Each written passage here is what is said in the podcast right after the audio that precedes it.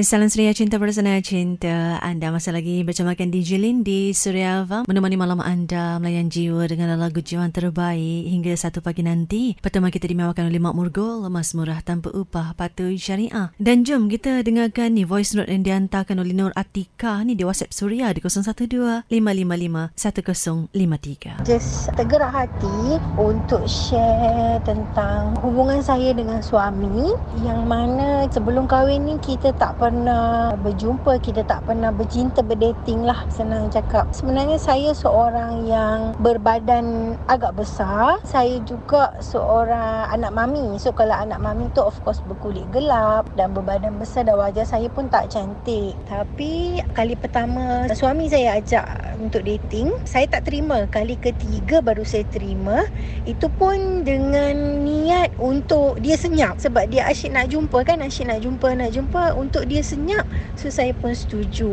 Dan bila saya tengok husband saya untuk kali pertama saya dah cakap dalam hati okey lelaki ni tak akan suka dengan aku sebab kontra saya berbadan besar berkulit gelap dia berbadan kecil dan berkulit cerah dan sangat handsome. Masa tu memang handsome. Tapi saya dah tanam dalam diri saya saya cakap saya tak akan together dah dengan dia. Tapi jodoh yang Allah tentukan hari yang sama hari yang pertama saya dating dengan dia. Hari tu juga dia minta saya inform dekat parents saya yang dia nak minta kebenaran lah. Dia minta kebenaran nak berjumpa dengan parents saya. Ha, masa tu memang saya tak ada apa-apa perasaan dengan dia sebab saya baru tak adalah baru tapi saya masih teringatkan ex saya dulu. So saya fikir yang ni mungkin jodoh yang Allah kurniakan sebab benda ni jadi sangat singkat tempoh tu. So lepas 3 minggu dia datang tapi dia tak datang berseorangan, dia datang dengan mak, ayah dan juga atuk. So datang berempat merisik, merisik terus meminang lah. Hari yang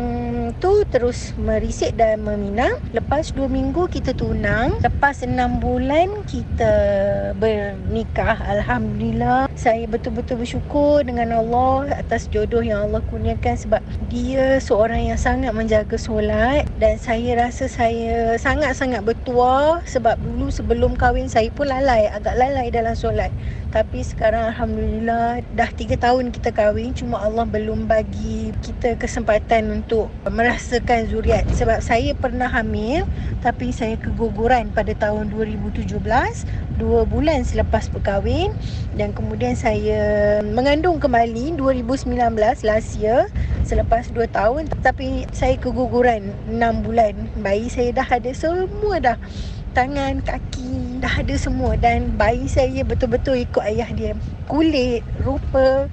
So saya saya terima benda ni. Saya terima ini dugaan untuk saya dan suami tapi Allah masih bagi peluang untuk kami uh, hidup sebagai suami isteri dan lebih banyak lagi dia boleh bimbing saya insyaAllah. Semoga Atika terus uh, kuat eh melawan perasaan itu. Jangan rasa down kan. InsyaAllah satu ketika Allah akan hadiahkan zuriat yang soleh dan soleha eh, untuk melengkapi lagi kehidupan Atika dan suami. Amin. Jom kita doakan Atika. Okay? Terima kasih tahu sudah dikongsikan voice note di talian WhatsApp Suria di 012 555 1053 terus di Suria FM.